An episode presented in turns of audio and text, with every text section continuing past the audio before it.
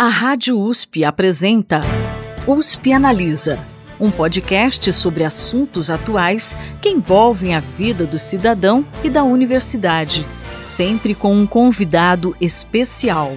USP Analisa.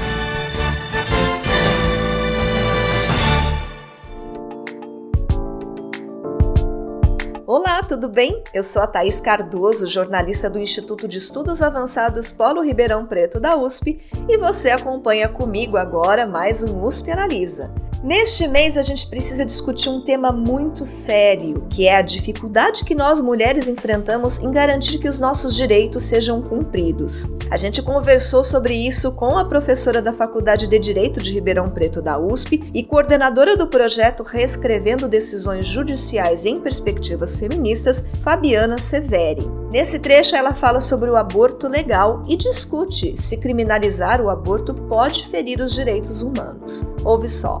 Ainda falando sobre a atuação dos profissionais de saúde, pegando esse gancho do aborto legal, a gente sabe que o aborto é proibido no Brasil, mas há casos específicos, como a senhora mesma mencionou, em que a mulher pode sim ter direito ao procedimento, como nos casos de estupro e de risco à vida da mulher. Porém, diversos casos recentes mostram que, embora esse seja um direito garantido por lei, ele não vem sendo cumprido pelos serviços de saúde. Que análise a senhora faz do acesso precário a esse direito e de que formas a mulher pode agir juridicamente falando se passar por essa situação? Olha, Thais, é, é uma pergunta difícil de responder depois de ver os dados da pesquisa, porque nós no direito, e sobretudo estamos estudando na direito das mulheres, a gente fica sempre assim com um carão, porque a gente fala uma coisa que é o que está na lei, e depois a gente vai ver que o que acontece é outra coisa. Mas é importante a gente saber o que está na lei, o que tem de direito, e a gente está num momento, imagino eu, né, de mudança paradigmática. A gente tem mais mulheres em espaço de poder, a gente tem mais mulheres em posições sociais, assim, variadas, né, que até então, sei lá, 20, 30 anos atrás nós não tínhamos. E isso tudo, enfim, a gente tem um, tá no momento aí de um balanço é, moral, né, muito grande, sei lá, para a gente guardar um pouco de esperança, eu acho que a gente vai caminhar para ganhos no futuro, para mudanças na justiça, etc, etc. Mas, nesse caso do aborto legal, o que, que a gente tem? Tendo esses casos, sendo de estupro, sendo fetanoencéfalo e sendo um caso de risco de vida,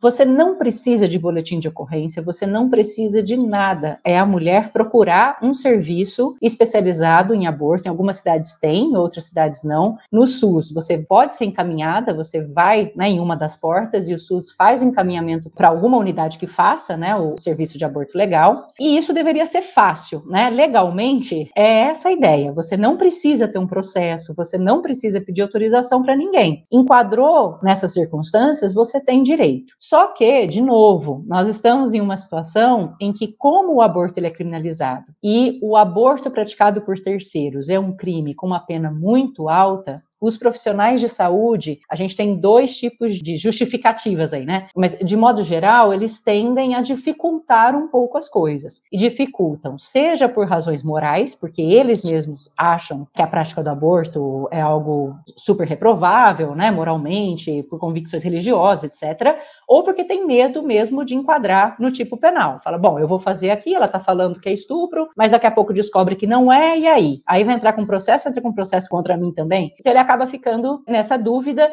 e aí exige uma série de papéis. Então, o que a gente vê, de modo geral, é um excesso de exigências de documentação que são desnecessárias pelo desenho da lei. Em alguns casos, os serviços de saúde acabam solicitando algum tipo de autorização judicial e que isso também é desnecessário na maior parte dos casos. Quando a gente tem uma menina que é menor de idade, alguma coisa assim, você pode até pensar uma autorização judicial nesse caso, mas nos outros não. E a autorização judicial geralmente é um pedido que se faz liminar, ou seja, o juiz tem até 24 horas, né, em geral, para dar uma resposta. Mas o que a nossa pesquisa né, acabou identificando é que não necessariamente essa resposta é dada nesse tempo. Em alguns casos, algumas associações pró-feto pedem para entrar no processo, como parte no processo, para fazer a defesa do feto. E isso, ao final das contas, acaba bagunçando aquele processo que deveria ser de um dia, dois dias, e esse processo se arrasta, às vezes, por semanas, ao ponto de inviabilizar que o aborto seja feito por conta do decurso do tempo. A gente também não tem no Código Penal um limite de meses. É, no geral, se né, os serviços acabam regulamentando isso por uma quantidade de semanas, mas o Código Penal não vê isso. Mas, de modo geral, o juiz, bom, agora já passou muito tempo, agora já seria, enfim, infanticídio, qualquer outra coisa, aí não pode. E aquilo que seria direito, a mulher acaba não tendo, né?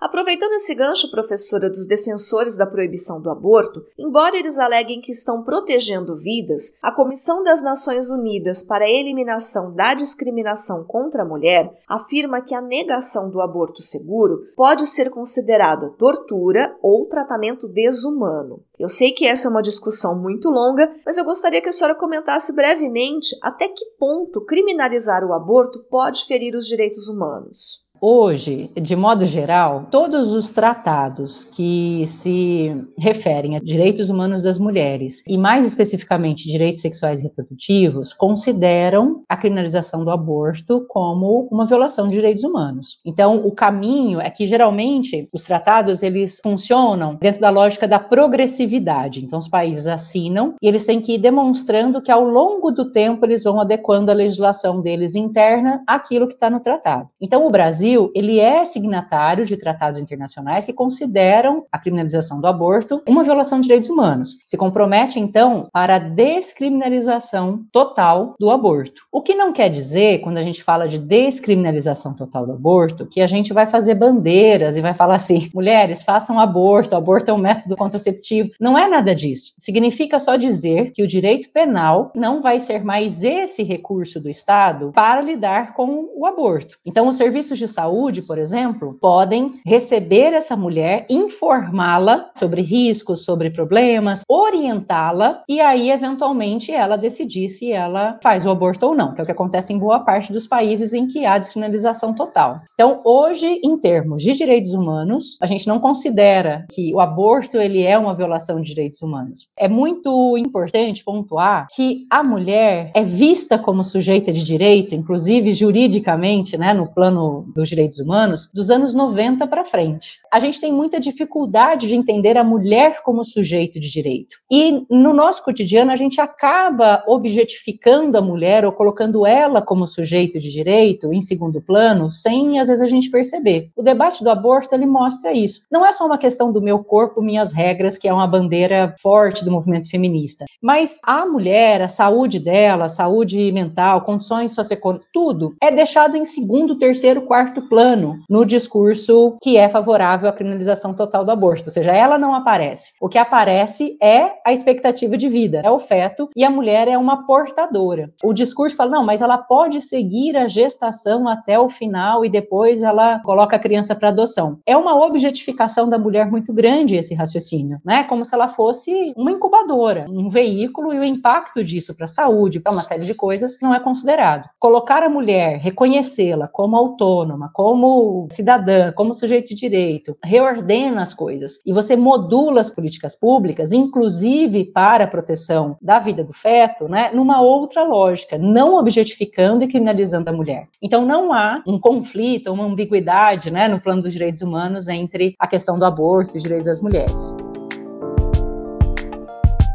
Sempre muito importante a gente falar sobre esse tema, né? E você pode acompanhar a entrevista completa com a professora Fabiana. Ela está disponível no Spotify, na Apple Podcasts, no Google Podcasts, no Deezer, na Amazon Music e também no canal do Instituto de Estudos Avançados Polo Ribeirão Preto da USP no YouTube. Siga a gente nessas plataformas e fique de olho para não perder os próximos programas. E lembrando que a professora Fabiana também tem um podcast em parceria com a Rádio USP, que é o Mulheres e Justiça. Se você ainda não conhece, ouça porque vale muito a pena.